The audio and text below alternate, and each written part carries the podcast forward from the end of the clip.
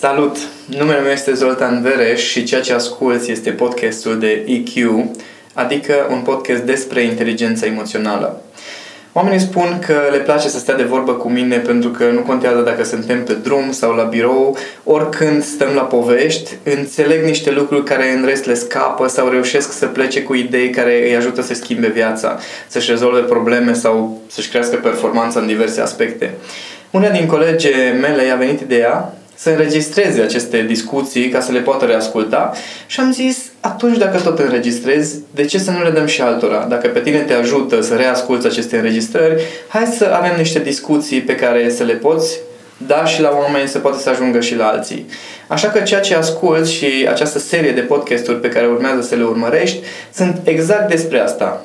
Discuții despre inteligența emoțională aplicată în viață, la nivel sufletesc, în relație de cuplu, în profesie, pe diverse subiecte, discuții foarte naturale, simple între mine și colega mea Madalina, de care sper din tot sufletul meu să te bucur la fel de mult cum fac și alți oameni.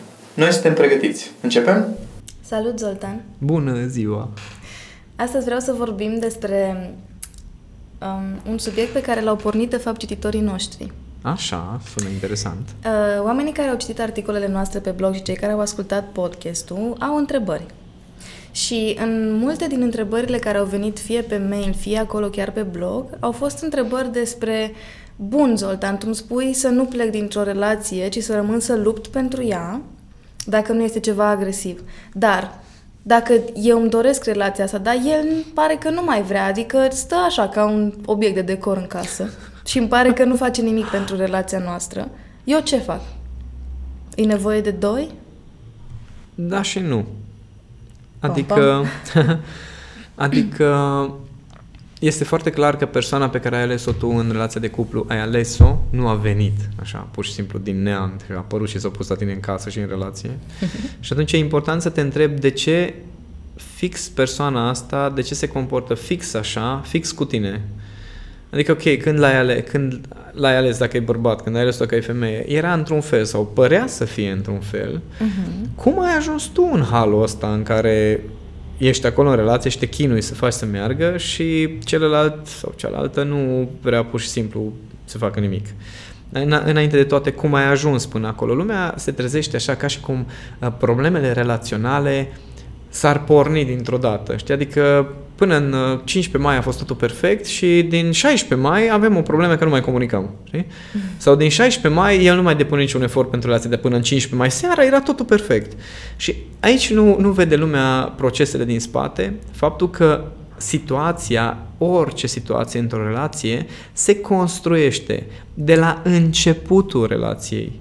Mm-hmm. Adică acea persoană pe care tu o ai lângă tine avea acele defecte și înainte. Oamenii nu se schimbă în câteva luni, nici măcar în câțiva ani uneori nu se schimbă, nu se transformă. Și atunci n-are rost să presupui tu că brusc ăla s-a schimbat după două luni de relație sau după trei luni de relație sau după un an sau doi. Nu, nu s-a schimbat omul respectiv. S-ar putea să se fi schimbat, cum au pățit unii, de exemplu, Uh, unui bărbat uh, uh, i-a murit mama, de exemplu, și atât de tare l-a șocat chestia respectivă, că avea o relație mai aparte cu maică sa, încât după aceea s-a închis și a fost o traumă pentru el. Dar și acolo, bun, chestia aia s-a întâmplat, dar ce se întâmplă mai departe după aceea e un proces. Ca să ajungi la mine, după 2-3 ani, după experiența aia în care să zici, mai nu mai funcționează nimic, ok, în ăștia 2-3 ani ce ai făcut? Ce s-a întâmplat? Că dacă tu nu mai ai stat și ai așteptat, na bun, vrei să fii așa cum vreau eu? Mm puțin probabil să se întâmple. Și atunci e foarte important, înainte să dai vina pe celălalt, că la e bleg sau e numai de obiect de decor prin casă, cum ai zis, ar fi foarte important să te întrebi, ok, eu ce am făcut în timpul ăsta? Pentru că s-ar putea ca celălalt să fi devenit altcineva și datorită faptului că eu poate mi-am schimbat anumite atitudini sau am comportamente. Am făcut sau n-am mai făcut. Da. Sau am început să fac sau n-am mai făcut, cum ai zis tu, unele lucruri care înainte le făceam. Uh-huh. E un proces. Dacă înțelegi că este un proces prin care se degradează niște lucruri, înțelegi că pentru a repara, în ghilimele, este nevoie tot de un proces. Tu tot ce poți să faci e să te ocupi de partea ta din proces. Partea ta prin care s-a degradat și partea ta prin care poți să reconstruiești. Dar cum știi să alegi dacă reconstruiești? Nu știi. Exact adică, Au senzația oamenii că există rețete din astea universale, că dacă temperatura afară este la 15 grade și el stă sub pătură, e grav, trebuie să ne despărțim, știi? Stai un pic, adică nu există așa ceva. Dacă relația ta a mers la început, deci repet, dacă de la început a fost bine, că dacă de la început a fost nasol, nu te mai chinui să repari nimic, că înseamnă că n-ai pe ce să construiești. Dar dacă de la început au fost lucrurile frumoase, înseamnă că ai pe ce să construiești, înseamnă că acele lucruri frumoase pot fi aduse înapoi. Dar și nu este nevoie ca amândoi să facă treaba asta. Cei care au atașamentul, uh, tipul de atașament anxios, au tendința asta să tragă de celălalt că împreună trebuie să rezolvăm treaba asta. Mai că sunt oameni care au exact același comportament anxios, exact la fel și la lucru și acolo au probleme în relațiile cu ceilalți, dar nu că ălălalt îi devină. Împreună trebuie să le rezolvăm. Bă, frate, dacă tu în alte relații ai avut aceleași probleme, dacă ai ajuns în, cam în același loc unde ai ajuns acum, nu cred că ălălalt îi devină pentru Factorul problema comun asta. ești tu? Da, factorul comun, singur element sunt șabloanele tale emoționale și cine ești tu în relația aceea. Și dacă acolo începi să lucrezi, da, este greu, mai ales pentru cei care au atașamentul anxios. Că eu dacă fac partea mea și la nu face nimic, hai să vedem, fă partea ta. Dar atenție, fă-o până la capăt.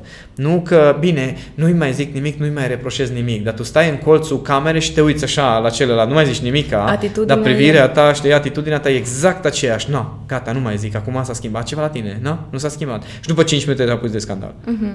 N-ai făcut nimic. Adică, într-adevăr, să te văd pe tine că ești perfect, după aia poți să tragi de celălalt. Um, au mai fost persoane care ne-au scris despre sentimentul de sunt într-o relație, dar mă simt singur. Și um, stau și mă întreb dacă n-ar fi mai ușor, de fapt, să chiar fiu singur. Măcar poate ar apărea alte beneficii de care m-aș putea bucura dacă aș fi singur. Din nou, întrebarea mea este, cum ai ajuns să fii singur într-o relație?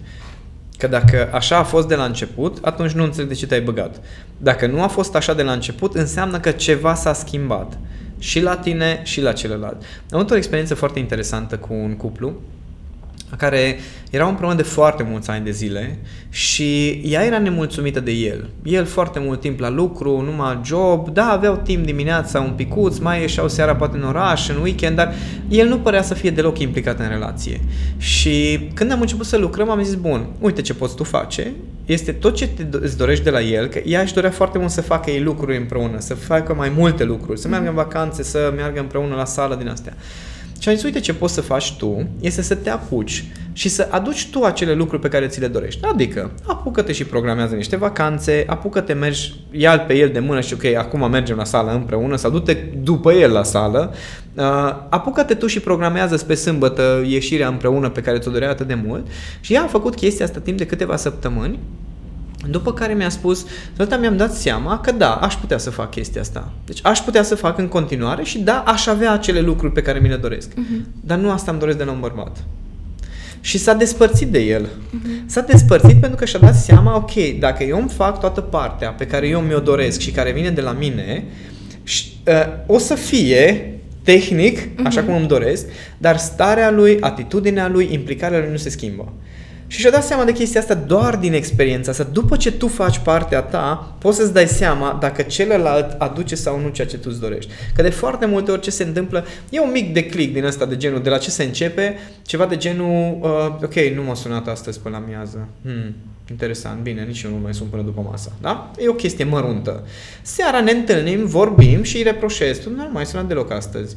Păi nu, am uitat, iartă, m-am uitat. Poate chiar uită. Uh-huh. Următoarea zi, el o sună din obligație, că mi s-a reproșat seara că... Na. Și sună și zice, nu, te-am sunat să văd cum ești, că am văzut că ieri te-am necăjit că nu te-a sunat. Omul vrea binele, oarecum, dar nu simte neapărat. Ea începe și zice, păi da, no, după ce închide, ce da, m-a sunat așa din, parcă din obligație, nu m-a sunat, oare ce se întâmplă cu noi? Și începe o spiralare în jos, uh-huh. în care seara ea din nou începe, tu m-ai sunat astăzi, dar era, zici că te mai sunat din obligație, tu nu mai simți nimic, adică care e problema ta? Și începe o chestie în care o schimbare mică, mică, mică, mică de atitudine începe să amplifice din cauza șabloanelor amândurora, deci nu e vorba de unul sau de celălalt, începe să amplifice distanța și tensiunile. Și aici schimbările, că schimbările nu se petrec din data de. Uh-huh. O schimbare de genul acesta mică, după aceea poate să o aducă încă una, încă una, încă una, încă una și în 2, 3, 6 luni ajungi ori la conflicte, scan- la scandaluri dintr-o chestie din asta mică, ori ajungi la o distanțare foarte mare sau la suspiciuni sau la tot felul de alte chestii care nu și-ar avea locul dacă ai, ți-ai observat șablonul de la care ai plecat și cu care tot construiești. Și asta înseamnă pentru mine să, să îți asumi partea într-o relație. Ok, s-a schimbat ceva, eu ce am făcut? Eu ce am schimbat? Eu ce am adus în schimbarea asta în rău? De treptat am ajuns până la faza asta. Când a apărut schimbarea prima dată? Când s-a petrecut acel, când a fost acel punct în care prima dată mi-am dat seama, ok, stai puțin ceva nu e în regulă. Înainte de aia, cum era? Adică o analiză suficient de lucidă să poți să-ți dai seama, nu, nu doar să mergi uh, la ceea ce tu te-ai schimbat, mie nu mai îmi place de tine. Și asta că când m-am schimbat? Uh, nu știu, e schimbat. Nu a ajuns pe nimeni. Dar numai că asta înseamnă și foarte multă responsabilitate. Da, asta poate fi o mică problemă în lumea în care trăim. Da, înseamnă să îți asumi cine ești, să îți asumi că deciziile și viața ta nu depind de celălalt. Vorba lui Cami din episoadele anterioare. Ok, vrei să mergi? Nu vreau să mergem. Hotărăște-te tu dacă vrei să mergi. Și eu eram ceea ce nu, împreună trebuie să mergem. Nu, eu dacă vreau să mă duc, vin și zic, eu mă duc la petrecere, vrei să vii și tu? Uh-huh. E altă poveste. Dar nu este despre, ok, hai să luăm o decizie împreună. Tu nu sunt astea extreme? Da și nu. Adică poți să fii extreme dacă chiar nu-ți pasă de celălalt. Uh-huh. În același timp, dacă tu îți dorești anumite lucruri, dar nu le faci pentru, pentru că, că celălalt, celălalt nu le face, nu le face după aceea devii frustrat și începi să ai o stare de ură la un moment dat față de celălalt. Adică dacă nu-ți pasă și tu îți faci numai ce vrei tu, cum era Cami cu SMS-urile în care eu i-am zis de nu știu câte ori, Camișor, pentru mine e foarte important, dacă nu vii, trimite-mi un SMS sau dacă nu poți vorbi la telefon o jumătate de zi, dintr-un motiv sau altul, trimite-mi un SMS, nu o să te deranjezi, dar e important pentru mine să pot să fiu liniștit. Așa funcționez. Am și eu limitele mele. Și până când ea a înțeles chestia asta, a durat un picuț. Deci este momentul în care chiar nu știi să ții cont de uh-huh. celălalt, pur și simplu nu-i felul tău de a fi. Se educă și chestia asta, dar sunt momentele în care realmente e nevoie să îți asumi acel egoism spiritual în care să ții cont de tine și de limitele tale, pentru că altfel o să ajungi să, cum zic, o să ajungi la niște să mergi peste balustradă și o să-l urăști pe celălalt. O să mhm. începi să-i reproșezi. Din cauza ta n-am făcut o grămadă de lucruri. Ei, gândește dacă ți-ar plăcea să vină cineva la tine și să zică din cauza ta ani de zile nu m-am dus, nu știu, la dansul, nu m-am dus la nu știu ce cursuri sau n-am, eu n-am mai citit o carte din cauza că tu tot timpul stai cu mine și tot timpul ești călare peste mine. Nu mai bine zici celălalt, uite-te, am nevoie de jumătate de oră în care să mă lași să stau eu cu mine. Poate că se va supăra și o zică, da, nu mă mai iubești. Nu e vorba de iubit sau neiubit. Jumătate de oră după asta tău. Uh-huh. Era o întrebare pe blog și despre asta, despre uh, un cuplu în care el zicea că ea are o nevoie extrem de mare să facă absolut totul împreună și că inclusiv în momentul în care părinții lui vin în vizită, care se întâmplă de două ori pe an, Uh, și el îi spune, uite, aș vrea să petrec timp cu părinții mei. Ea spune că înțelegi, dar de fapt atitudinea este de mă supăr, că nici în timpul ăsta nu stai cu mine, că bine că trebuie să stai de unde stau eu și din felul meu de a fi, aș plezni eu. Știu că sunt rea acum. Da, eu aș zice, fetiță, găsește pe altul urgent, te rog frumos, că eu n-am nevoie de drama asta în viața mea. Bun, dar totuși, el o iubește, probabil. Sigur? Au. Deci, mare atenție, atunci când încercăm să protejăm pe cineva de durere, uh-huh. nu încercăm să protejăm cealaltă persoană, încercăm să ne protejăm pe noi. Asta e o iluzie foarte mare a multor oameni, că am senzația că, uh, păi eu nu vreau să fac chestia asta pentru că o să o supăr pe ea. Nu, stai niște, nu, nu, nu vrei să faci chestia că o să o super, după care o să te respingă și pe tine aia te doare. Repercusiunea e de fapt și doare exact. pe tine. Uh-huh. Și atunci asumați, frate, că nu-ți place să fii respins și de aia faci compromisuri. Și atunci nu te mai minți pe tine. Exact. Că nu e ea aia care are nevoie de timp, ești tu ăla care face absolut tot ca nu cumva să fii respins de exact. ea. Exact. Și s-ar putea ca undeva în ea există o foarte mare nevoie inconștient de control uh-huh. asupra lui, iar el e obișnuit să fie non-stop controlat și să nu fie lăsat liber. Uh-huh. Începând de la mama și tata, care vin doar de două ori pe an în vizită, dar probabil vorbesc zilnic la telefon. Nu știu. și e foarte important să înțelegem că împreună o facem. Împreună însemnând eu fac o parte, da, celălalt are partea lui. Am cum să mă duc să zic, ok, nu te mai cățăra pe mine. Ok, dacă tu poți să-i cer chestia asta, cerei. Dar ție ți-e teamă că dacă îi cer chestia asta să se supere, se duce cu altul Și sau te nu mai respinge. vine cu tine sau se, după o săptămână nu mai vorbește. Ok, o să fie măcar liniște în casă sau whatever, dar hotărăște-te. Adică ia decizia dacă într-adevăr vrei libertatea respectivă, atunci asumă-ți, da, o să o superi și o să-i treacă. Iar dacă nu-i trece, întreabă-te dacă chiar te iubește sau vrea doar să te controleze. Am uh, divagat puțin de la subiectul uh, de la care am pornit Serios? asta cu, da, cu dacă e nevoie de doi sau nu ca să vindeci o relație și despre um, cum te simți atunci când ți se pare că doar tu tragi în relația aia. Um, și în cercul meu de prieteni am, am întâlnit asemenea cupluri um, și mă întreb foarte mult de ce ajungem în punctul ăla? Adică știu că motivele sunt pentru fiecare altele, știu că șabloanele noastre emoționale sunt particulare, unice și fiecare uh, personalizate. Dar ce anume, așa, din experiența ta, sunt stările care ne aduc până în punctul în care omul ăla de lângă tine parcă nu te mai vrea, dar nici nu are curaj să se rupă de tine și tu totuși rămâi acolo. Um, inconștiența, respectiv lipsa iubirii. Adică pentru mine, chiar dacă sună grandios, de mai multe ori am zis chestia asta, îi, îi spuneam lui Cami că atât de mult o iubesc și atât de importantă e relația mea cu ea pentru mine, încât îți dispus să trec peste orice slăbiciuni ale mele ca să pot să rămân cu ea. Atenție, nu e vorba de făcut compromisuri. Este vorba să trec peste slăbiciunile mele.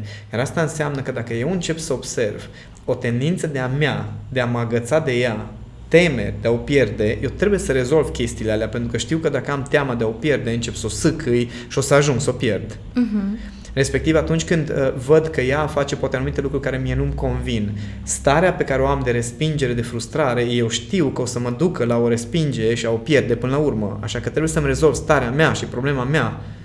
Și după aia, cel care este uh, nevinovat să arunce prima piatră. Uh-huh. A- Aici ai toată șmecheria. Adică, ok, tu ai pretenția că celălalt nu știu ce a făcut și cum s-a schimbat, dar tu ce faci?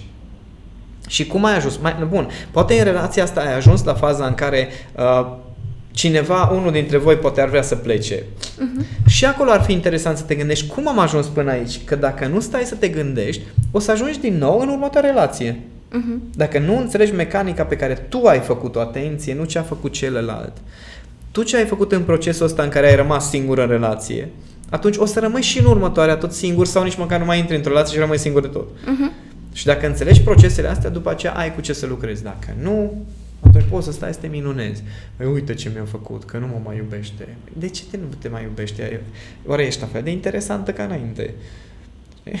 Oare ești, ești la fel de interesant ca bărbat ca înainte?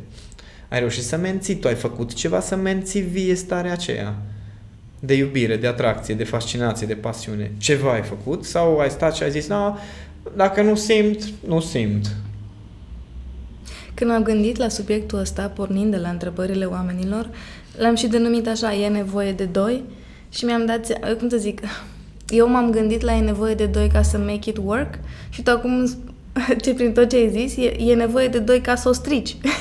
Da. Deci chiar dacă ăla stă ca o lampă în mijlocul camerei, cu și tu și el ați făcut ceva. De ce Dacă- el stă, da. ce șablon are el de stă și nu face nimic, respectiv ce uh, șabloane ai tu de ești acolo și tragi sau nu tragi de el, de ce niciunul dintre voi nu pleacă. Deci Corect. tot e nevoie de doi, dar probabil într-o altă formă decât uh, suntem educați să învățăm. Adică noi suntem, din punctul meu de vedere, care nu am atașamentul anxios, mi se pare foarte obositor atașamentul anxios în care trebuie să facem totul împreună. Mhm. E nevoie de amândoi să rezolvăm relație. Nu, pentru că tu ești de sine stătător în relația aia, un individ, Ar fi cazul.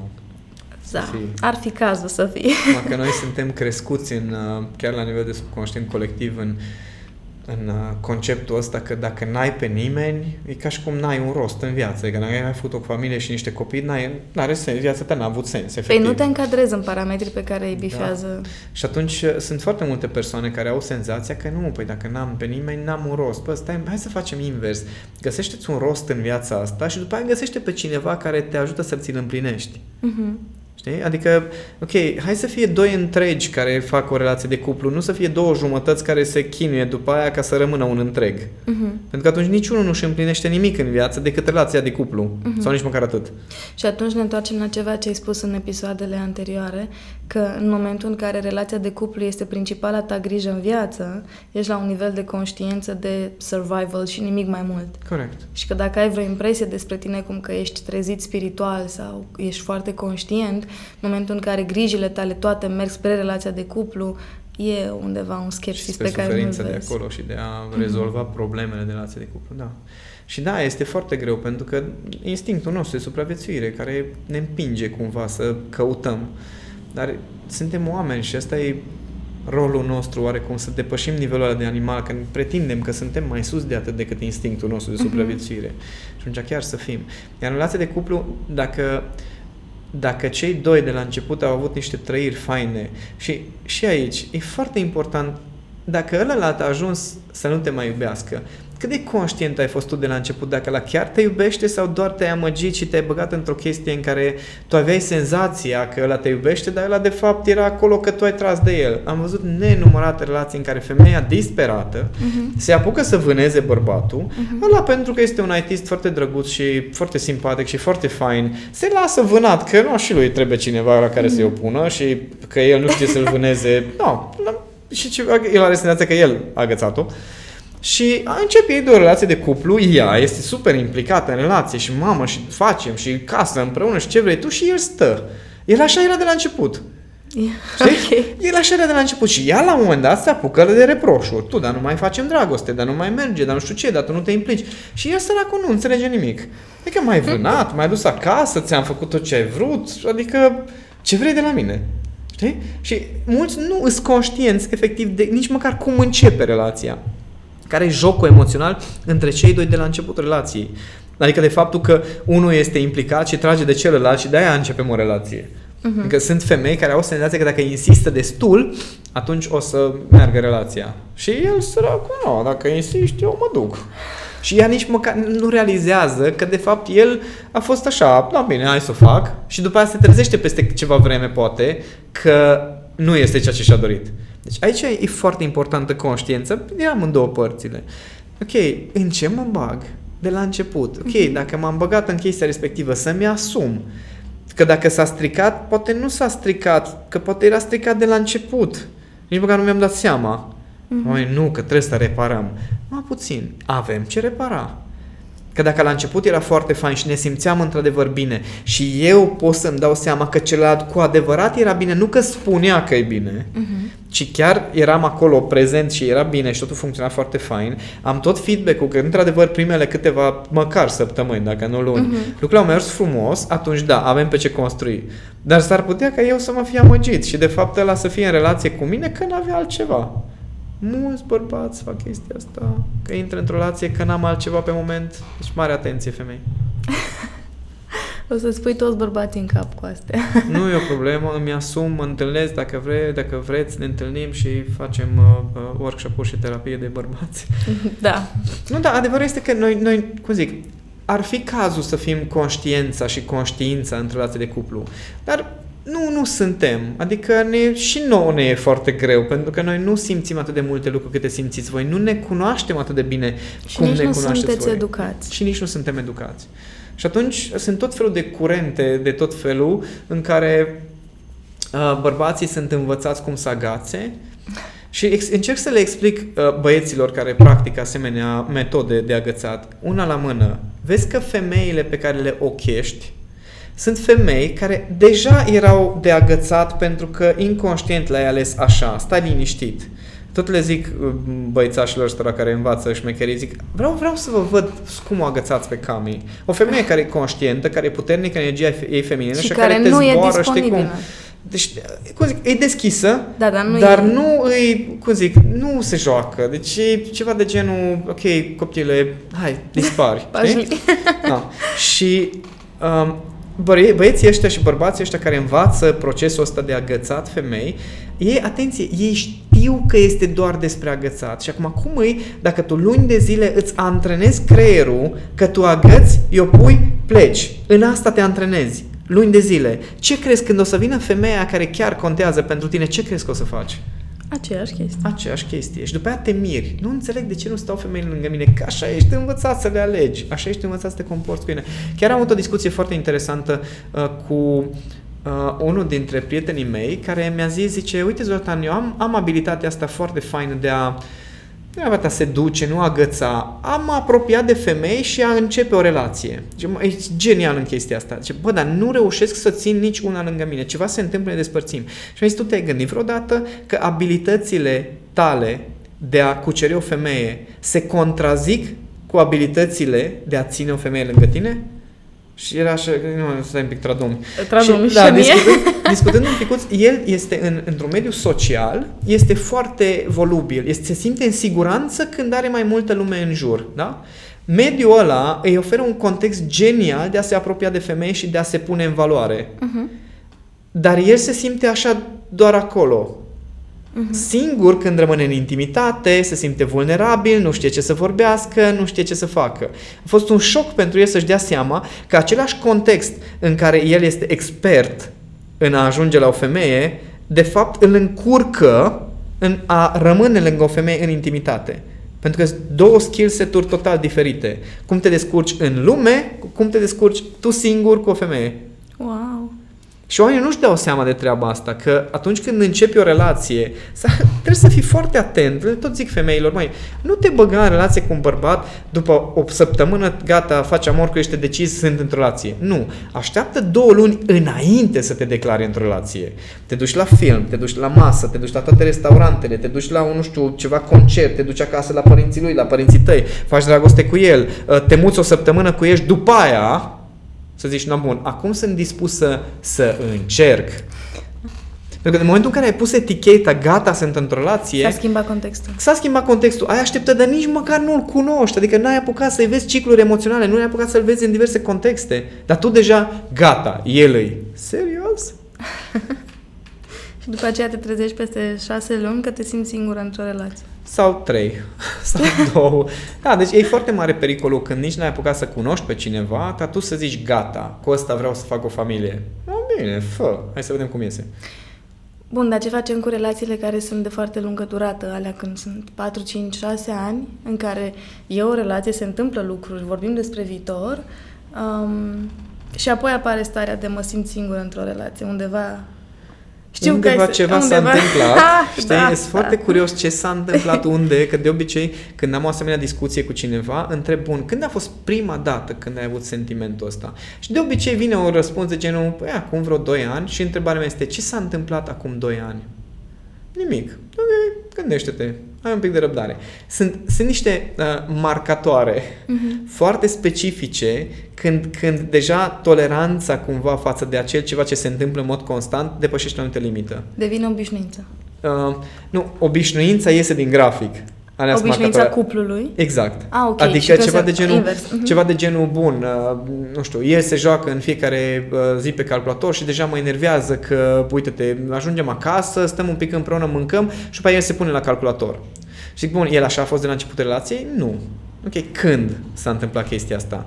Păi a fost, am avut o perioadă în care eu am fost mai nu știu cum, mai sensibilă și nu prea făceam dragoste și nu știu ce și atunci, nu, ca să nu mă preseze și să nu fie stresant pentru mine, s-a apucat și s-a apucat să se joace pe calculator. Și zic, serios? Deci cum s-a construit chestia asta? A, aici, aici e cheia uh, de a gestiona o relație, să-ți dai seama ce care ai sunt, tu? Da, exact. Care sunt acele lucruri care, care declanșează aceste schimbări, să știi să le desfaci. Că oamenii rămân în obișnuințe. S-ar putea ca între timp, nu știu, poate viața voastră amoroasă s-ar venit, deși m-aș mira. Poate nu, de exemplu, dacă tu după perioada respectivă deja începeai să te stresezi și tu, tu în timp, deci tu ești vulnerabilă, poate, nu știu, ceva s-a întâmplat, ai avut poate, nu știu, o boală sau probleme la job sau ceva. Femeia devine vulnerabilă, da? El, ca să nu mai simtă presiunea pe el în care vrea să-și rezolve problema ei, dar nu se simte bărbat, că nu poate să-i facă nimic, ca se apucă să facă ceva care să-i redea și lui un pic încrederea în lui, de exemplu... Să mă joc pe calculator, joc pentru pe că acolo sunt bărbat, eu mor pe toți, eu sunt miezul. Exact, uh-huh. pot să reiau oricând și nimeni nu mă critică pentru ce am făcut. Și el se joacă pe calculator, ea începe să-l observe. Nu, uite-te la el, nici nu-i pasă de mine Păi clar, acum s-a apucat de jocuri pe calculator. Și chestia asta durează poate câteva săptămâni. Uh-huh. Dar femeia deja și instalează viziunea asta asupra lui.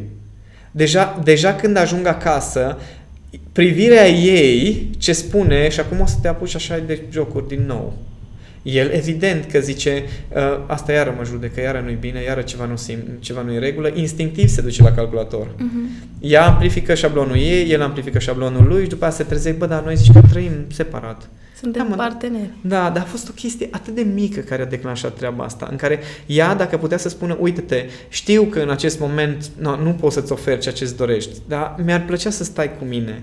Știi? Dar să fie dintr-o stare de umilință, nu din starea de ok, acum sunt vulnerabilă, lasă-mă în pace. Să fie vulnerabilitate, să nu fie victimizare. Exact. Uh-huh. Și să fie o, o vulnerabilizare în care să înțeleagă o femeie că pentru un bărbat, faptul că ea este vulnerabilă pentru el e îngrozitor, pentru că el ar trebui să poată să rezolve toate problemele și nu poate să rezolve chestia asta. Și atunci nu-i, cum zic, nu-l judeca pentru faptul că el face altceva să se simtă bărbat. Poate îi oferi contextul în care îi zici, ok, uite, sunt vulnerabilă, dar mă, mă ajunge la un film cu tine. Să, să, să-l, iei, să-l iei tu și să zici, ok, ideea nu este că acum sunt vulnerabilă și tu nu ești suficient de bun. Uh-huh. Te țin lângă mine. Uh-huh. Dar te țin cu drag și cu respect și cu iubire. Ce frumos. Mai pun o întrebare și încheiem. Bine. Se poate rezolva o relație în care unul din doi a ajuns să simtă că e singur în relația aia? Da. Da. Dar nu prin reproșuri și nu prin uh, ai cere celuilalt să schimbe ceva. Adică dacă tu te simți singur în relație, este treaba ta să-ți dai seama cum ai ajuns așa, care sunt șabloanele tale, să mergi la celălalt și să după ce tu reușești să schimbi niște șabloane, eventual să-i propui celuilalt să lucrați împreună. Uh-huh. Dar în niciun caz nu merge prin faptul cum încearcă multă lume, mă simt deja singur în relație, trebuie să faci ceva. No shit. Adică, Sau mă simt, mă, simt, mă simt singură în relație, mergem la un, da, terapeut. La un terapeut. Da, da. Deci nu, nu despre asta e vorba. E vorba despre faptul că tu ai ajuns să te simți singură, atunci fă ceva prima dată, să te simți mai puternic, să te simți mai, uh, cum zic, să te simți stăpân pe viața ta, să te simți cât de cât în controlul vieții tale, după care poți să mergi la ceea și să zici, uite-te, eu între timp, nu știu ce ai făcut tu, dar eu între timp mi-am construit o viață. Mi-aș, mi-ar plăcea să faci parte din ea. Vrei? Știi? Dar dacă tu mergi la ceea și uite-te, viața mea e varză și, și tu m-ai părăsit, ce să mai zic, știi? Uh-huh. Îmi dau seama acum din discuția asta noastră despre cât de mult e nevoie să fii inteligent emoțional dacă vrei pe bune să trăiești o relație armonioasă și mai ales, m- cum zicea Esther Perel, care este specialistă în relații și um, din punctul meu de vedere, e o femeie foarte înțeleaptă, deși e psiholog, a reușit să găsească niște modalități prin care să iasă din, uh, mă rog, Șablone. să zicem, dogma aia, da. Așa. Um, și a întrebat-o la un moment dat într-un interviu altcineva despre de ce există în momentul conform studiilor media de căsătorii pe viață e undeva la 2-3 a noastră ca oameni. Adică că durează o viață, o căsătorie? Nu, nu, nu, nu, că ai, că de-a lungul unei vieți uh, te cam a, căsătorești de două, trei ori, știi? Și wow. a zis că, da, eu mă, eu mă încadrez în această categorie și el a făcut ochii mari și s-a uitat așa la ea și dar nu spuneai că ești căsătorită de 35 de ani, care ea, ba da. Dar eu consider că m-am căsătorit de două, trei ori, am avut, I had two, three marriages with the same man. Uh-huh. Și mi s-a părut genial, pentru că cred că ăsta e idealul spre care eu personal mi-ar plăcea să țintesc. Spre, eu știu că n-ai să fii la fel peste 5-6 ani, pentru că și eu îmi doresc să cresc, dar vreau să facem asta împreună. Și noi când stăm cu Cami și ne analizăm cum a fost relația noastră de 10 ani, uh, stăm și ne zici, măi, da, zici că e altă viață. Adică astăzi la masă povesteam uh, câteva da. uh, episoade din viața noastră relațională și râdeați și zicea, băi, zici că e incredibil, adică așa cum vă cunosc păi acum, parcă da. e imposibil. Și da, așa și este. Și e, e foarte greu pentru oameni să înțeleagă că în aceeași relație o să fie etape, o să fie cicluri, s-ar putea să fiți dușmani o lună, nu este nicio problemă. Da? Nu este nicio problemă atâta timp cât nu pleci de acolo. Pentru cât că... ești dispus să muncești. Măcar unul dintre ei e dispus să da. se depășească acele șabloane. Că dacă amândoi se, își conservă felul de a fi, atunci o să fie o problemă. Atunci o să fie aceeași relație, poți să fii căsătorit 15, 20, 25 de ani, tu să și ai senzația că ești fericit doar pentru că nu vă certați. Dar n-ai o relație de cuplu, ai o căsnicie. E o diferență foarte mare. E o diferență între a avea o relație de cuplu și a avea o familie. Uh-huh. Adică atunci când uh, uh, iubitul îi spune uh, iubitei mami, uh-huh. respectiv uh, iubita îi zice tati, bă, stai puțin, nu smăta, adică nu, nu, nu, Don't nu, go nu, there. nu, exact, adică vreau să-ți opun, scuză-mă, știi? Aici se strică multe relații în care, na, bun, acum suntem mami și tati. Nu, nu, nu, nu, nu. Acum suntem iubiți. Pentru copil suntem mami și tati, dar noi nu ne zicem așa. Și a fost o revelație pentru un tip, 40 de ani, am discutând despre partea profesională și mi-a zis la un moment dat despre soția lui, uh, că zice, nu, no, îi ziceam soției mele, mami, nu știu ce, și m-am uitat la și am zis, nu, un pic, mai repet o dată fraza aia. Și păi ziceam că mami și zic, nu, puțin, tu faci dragoste cu maica ta? S-a uitat, s-a uitat la mine, exact așa a rămas șocat și el și zice, de ce întreb chestia asta? Păi, tocmai mi-a zis că i-a zis mami și... Și zice, da, niciodată m-am gândit la chestia asta. Și după aia a venit așa de mândru după câteva săptămâni și ce să știi că așa uh, i-am zis soției mele, Uh, într-un context așa i-am zis uh, iubita mea, vii puțin să și ce m-am uitat la ea și toată, toată s-a înfiorat așa. Și asta înseamnă să readuci lucrurile, că da, mm-hmm. se mhm. poate să se plafoneze. O să aluneci, o să aluneci inevitabil, o să da. se plafoneze, o să apară obișnuința. Dar în momentul în care îți dai seama de ea, dacă faci schimbări foarte mici, se pot produce rezultate geniale. Corect. E un efort, mm-hmm. e un efort, dar dacă ție chiar îți pasă de relația de cuplu și chiar vrei acea relație să crească, să se dezvolte, atunci asemenea mici eforturi, măcar din când în când, o dată de două ori pe zi, sunt binevenite, pentru că așa o să reușești să menții vie toată relația. Grozav. Întrebăm ceva? Nu, nu întrebăm, îi lăsăm să mediteze un pic la subiectele astea, mai ales astea de la final și să se gândească ce ar putea să facă hai nu neapărat zilnic, poate, dar măcar o dată la ceva vreme pentru a-și îmbunătăți relația de cuplu. Grozav. Mulțumesc! Și eu mulțumesc!